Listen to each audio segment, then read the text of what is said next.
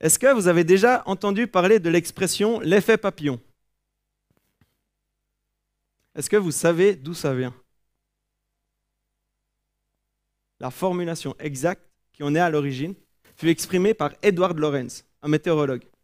Lors d'une conférence scientifique en 1972, il dit ceci, il dit le battement d'ailes d'un papillon au Brésil peut-il provoquer une tornade au Texas?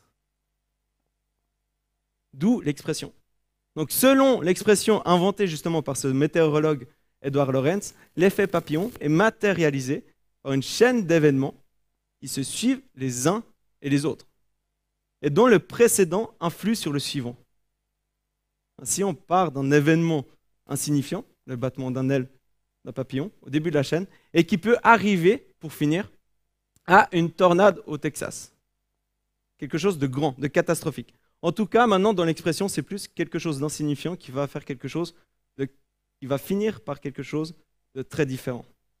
Et aujourd'hui, j'aimerais vous raconter l'histoire d'un effet papillon, mais d'un effet papillon divin, où la finalité, pour finir, elle n'est pas catastrophique. L'histoire se trouve en acte 9, si vous voulez ouvrir vos Bibles, vos natels, dans le Nouveau Testament. Pour un peu vous mettre le contexte de l'histoire, on va parler d'un homme qui s'appelle Saül, ou Saul. Des fois, je vais me tromper. Saül et Saul sont la même personne, je vous rassure. Saul était donc un juif fervent. On pourrait même dire que c'était un fanatique. Son but, il était quoi? Il était d'arrêter, voire de tuer les partisans de Jésus, les disciples de Jésus. Cet homme, pour finir, décida d'aller à Damas.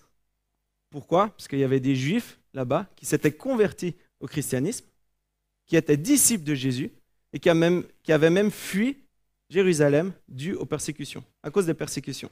Du coup, Saul, il arrive à le grand prêtre, il fait Écoute, envoie-moi à Damas, donne-moi une lettre, comme ça je prends tous les disciples de Jésus et je les ramène à Jérusalem. Comme ça, on va les juger. Les tuer, les persécuter, les enfermer, pour endiguer cette mauvaise parole. Donc Saül, ou Saul, était sur le chemin de Damas avec ses hommes. Puis qu'est-ce qu'il fit? Qu'est-ce qu'il y arriva? Une grosse lumière arriva, le stoppa lui et ses hommes, et il tomba à genoux. Il tomba à genoux par terre, il vit Jésus, il se prosterna et puis dit, mais qui es-tu? Qui es-tu, toi, l'homme, dans cette, dans cette lumière Et Jésus, quoi, l'homme, il dit, moi je suis Jésus, celui que tu persécutes. Lève-toi entre dans la ville et on te dira ce que tu dois faire. Il se leva, mais fut malheureusement aveugle. Donc ces hommes étaient pétris de peur. Imaginez-vous, il y a une grosse lumière, une grosse voix qui retentit, mais ils n'avaient pas vu Jésus. Ils étaient pétris de peur. Donc ils arrivent à Damas, comme Jésus lui avait ordonné. Puis maintenant, on va lire ensemble à partir du verset 10. Or, il y avait à Damas un disciple du nom d'Ananias. Le Seigneur lui dit dans une vision, Ananias. Il répondit, Me voici, Seigneur. Le Seigneur lui dit alors, Lève-toi, va dans la rue qu'on appelle la droite et dans la maison de Judas. Demande un dénommé Saul de Tarse. En effet, il prit et il a vu en vision un homme appelé Ananias entrer et poser les mains sur lui afin qu'il retrouve la vue. Ananias répondit, Seigneur, j'ai appris de beaucoup tout le mal que cet homme a fait à tes saints à Jérusalem. Et ici, il a plein pouvoir de la part des chefs des prêtres pour arrêter, tous ceux qui font appel à toi. Et le Seigneur lui dit, vas-y, car cet homme est un instrument que j'ai choisi pour faire connaître mon nom aux non-juifs, aux rois et aux Israélites. Je lui montrerai tout ce qu'il doit souffrir pour moi. Ananias partit. Une fois entré dans la maison, il posa les mains sur Saul en disant, Saul, mon frère, le Seigneur qui t'est apparu sur le chemin par lequel tu venais m'a envoyé pour que tu retrouves la vue et que tu sois rempli du Saint-Esprit. Aussitôt, il tomba comme des écailles de ses yeux, et il retrouva la vue.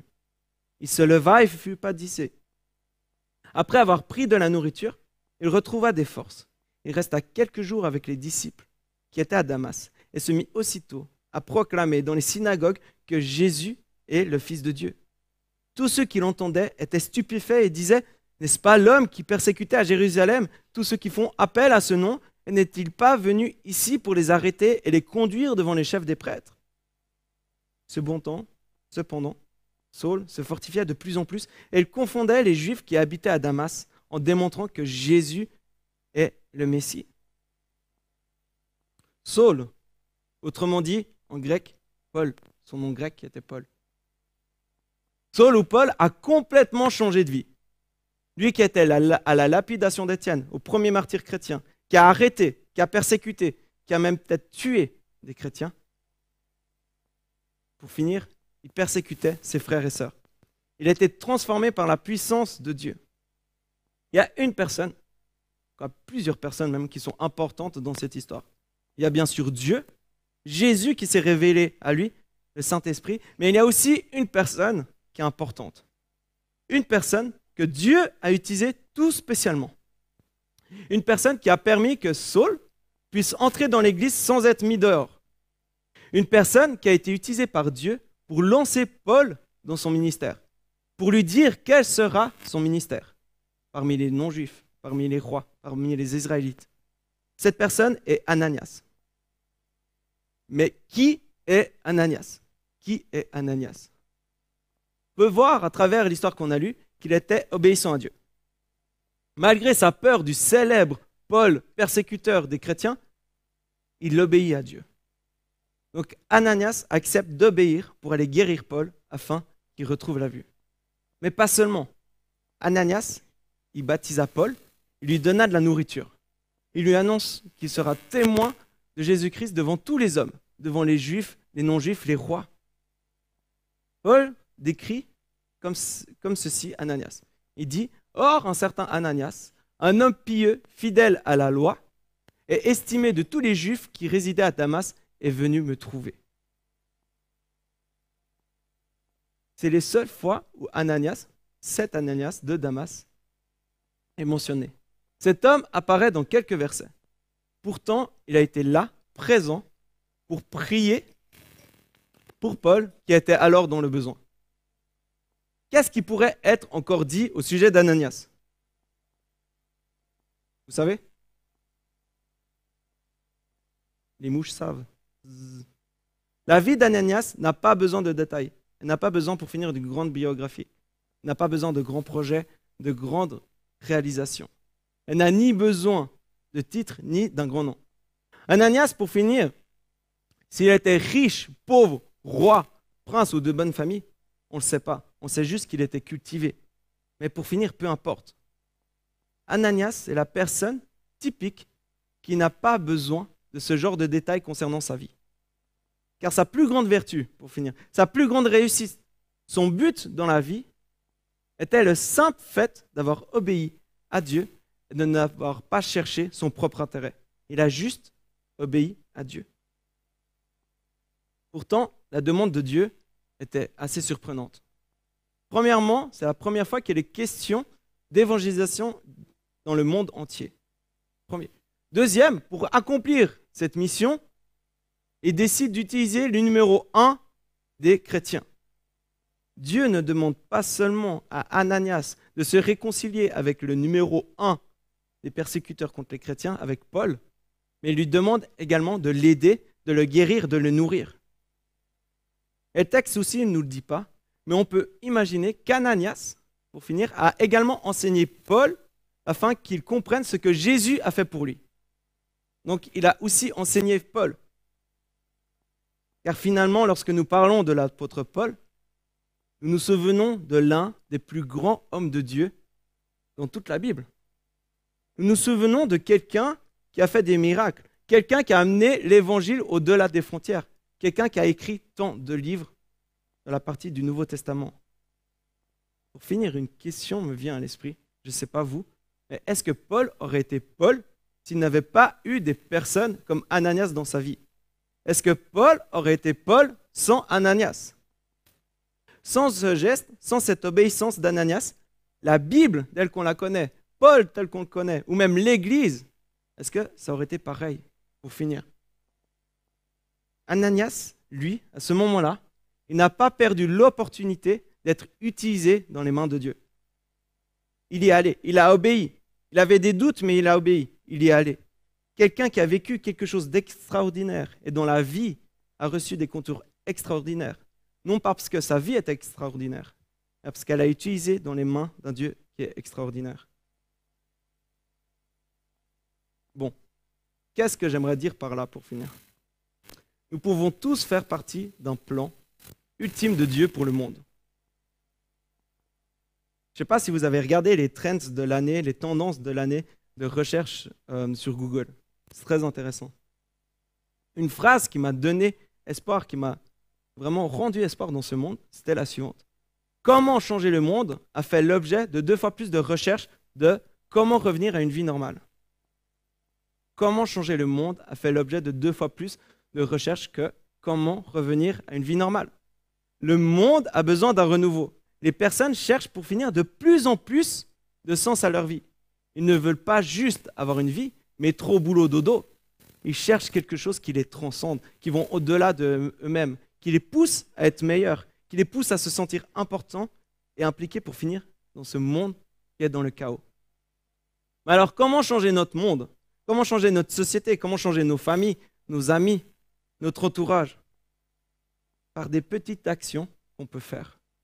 Elles peuvent nous transcender. Elles peuvent avoir beaucoup plus d'impact que l'on pourrait imaginer. Je ne sais pas si vous connaissez la chanson de Benabar qui dit C'est l'effet papillon, petite chose, grande conséquence. Et c'est vraiment ça qu'il est question. Dieu ne veut pas gaspiller votre histoire et votre vie mais il voudrait les utiliser en tant que protagonistes de son royaume sur terre. Il veut vous utiliser tel que vous êtes.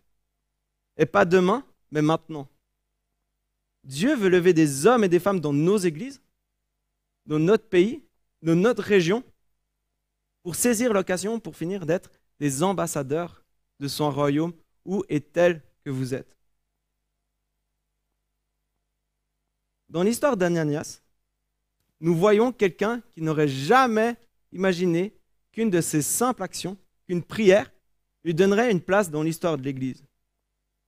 Quelqu'un qui n'aurait jamais imaginé qu'une simple décision, obéissance à l'époque aurait des effets éternels. Dieu veut s'impliquer dans ce monde. Il veut changer le monde, les familles, les amis, notre entourage avec nous. Il veut nous utiliser pour que nous puissions grandir en amour et en bonté.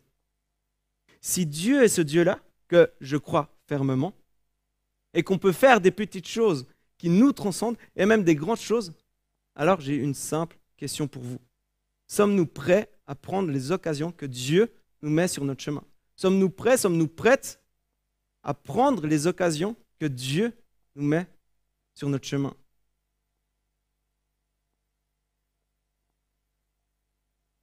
Pour finir, je vous regarde, je vois des vies que Dieu veut utiliser, chacun de vous, pour accomplir sa volonté, même ceux qui sont derrière Internet. Je vois des employés, des entrepreneurs, des cadres qui vivent pour finir les valeurs du royaume de Dieu dans leur lieu de travail, coopérant ainsi à la croissance du royaume de Dieu ici sur terre. Je ne sais pas vous, mais lorsque je lis ma Bible, souvent, je garde en mémoire, nous retenons souvent les personnages principaux, les grands personnages, Paul, David, Moïse. Ils sont des encouragements pour nos vies. Mais est-ce qu'on prend également exemple sur les personnages plus secondaires, comme Ananias? Ananias n'aurait jamais imaginé que sa vie aurait un impact éternel dans le plan du salut de Dieu. Toute personne qui ont influencé le monde, vous pouvez regarder, mais toutes personnes qui ont influencé le monde une nation d'une manière exceptionnelle ont été influencées par une personne exceptionnelle, mais inconnue. Paul a été influencé par Ananias. Oui, Ananias, pour finir, est assez connu, vous allez me dire, dans le livre le plus connu du monde, le plus lu du monde. Et pour finir, on passe vite sur Ananias. Il est tellement secondaire que des fois, on a l'impression que c'est un inconnu. Peut-être que tu as un Ananias, ou peut-être que tu as un Paul. Chacun a un rôle, un rêve, des projets qui viennent de Dieu. Il se peut que Dieu ne vous utilisera pas pour être un Billy Graham, mais vous pouvez très bien être un instrument de Dieu pour bénir, influencer la vie d'autres personnes qui peut-être eux seront des Billy Graham, seront des Paul. Il se peut que vous ne créerez jamais un projet de mission qui arrachera des millions et des millions d'enfants de la pauvreté. Mais vous pourriez bien être un instrument pour encourager, parrainer des gens qui ont cette vision. Il se peut vous ne serez jamais le président de la Suisse. Rien ne vous empêche de prier pour les autorités, pour prier pour cette nation. Sans que nous nous rendions compte, nos vies peuvent produire des fruits aujourd'hui comme demain, des fruits éternels. Ce pas de foi qui a amené Ananias à faire quelque chose d'extraordinaire pour Dieu, il a fait ce pas de foi. Il ne s'est pas comparé à Paul. Il est venu tel qu'il est. Dieu l'a utilisé tel qu'il est. Pour finir, nous sommes tous importants. Nous sommes tous différents de Dieu. Je ne suis pas Ananias, je ne suis pas Paul, je ne suis pas Léo, je suis moi avec mes dons et mes défauts. Je peux m'inspirer de Léo, il peut m'aider, mais je ne peux pas être Léo. Je ne suis pas Léo, je suis Guy.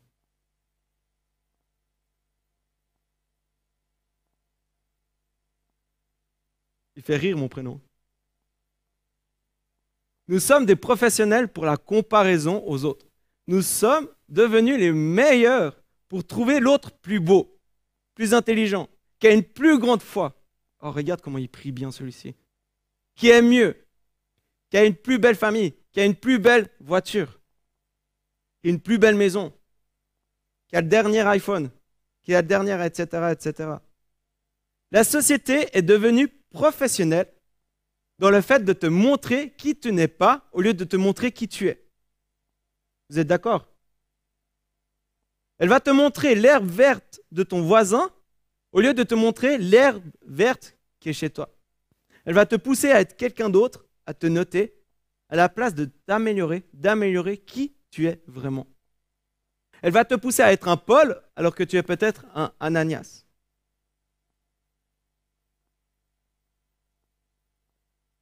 On a passé une année Covid et il y a eu des répercussions quand même autour de nous. Vous savez, en juin et octobre 2020, nous sommes passés de 30 à 46% de personnes en Suisse qui ont peur de la solitude, qui ont peur de la solitude. En 2017, 38% de personnes souffrent de solitude. Imaginez juste maintenant les chiffres d'aujourd'hui. Ça va être hallucinant peut-être une personne sur deux. Le nombre de recherches sur Google pour adopter un chien a explosé en 2020. Ça peut faire sourire, mais ça montre aussi quelque chose. Il y a des gens qui essaient de combler leur solitude avec un chien. Je ne dis pas ça pour tout le monde. Hein. Nous sommes d'accord, ok, Gloria. Les chiens, c'est chou, c'est intéressant. Mais ça montre quand même une tendance on peut retenir quelque chose de cela. Ce monde a besoin d'être entouré. Et n'oublions pas l'impact de la solitude qu'il y a au niveau psychologique. Je ne sais pas si vous êtes déjà posé la question, mais dans notre société, quel est le moyen pour punir les gens? Quel est le moyen pour punir les gens? Les mettre seuls. Des fois, avec les enfants, on dit bah, va au coin. Va dans ta chambre. Quand on est plus grand, c'est va en prison. Paye d'abord, et si payer ça suffit pas, va en prison. Pour finir, la solitude est utilisée comme moyen d'isolation, d'isolement plutôt, est utilisée comme moyen pour punir. Maintenant, je vous pose une question. Qu'est-ce que Dieu, qui est-ce que Dieu a placé autour de vous? Et comment pouvez-vous être une bénédiction dans cette vie, dans la vie de cette personne? Qu'est-ce qu'en tant que chrétiens pouvons-nous faire pour que le monde qui nous entoure, pour que les personnes qu'on croise chaque jour, pour que notre famille, pour que nos amis, pour que nos frères et sœurs dans l'Église, qu'est-ce qu'on peut faire pour eux, pour que ça s'améliore? Un sourire, un petit sourire une conversation, tendre la main, une aide, une écoute. Juste écouter la personne, sans avis, juste écouter la personne. Remarquez comment ça fait du bien quand quelqu'un vous écoute. Là, je me sens bien, par exemple. que vous m'écoutez. Un encouragement. Vous savez, lorsque j'arrive dans un restaurant ou dans un magasin, mon but, en fait, surtout quand la personne tire un peu la, la tête, c'est d'être le plus aimable et puis le plus joyeux possible. On est d'accord, des fois on est fatigué, des fois on, tire aussi nous la tête.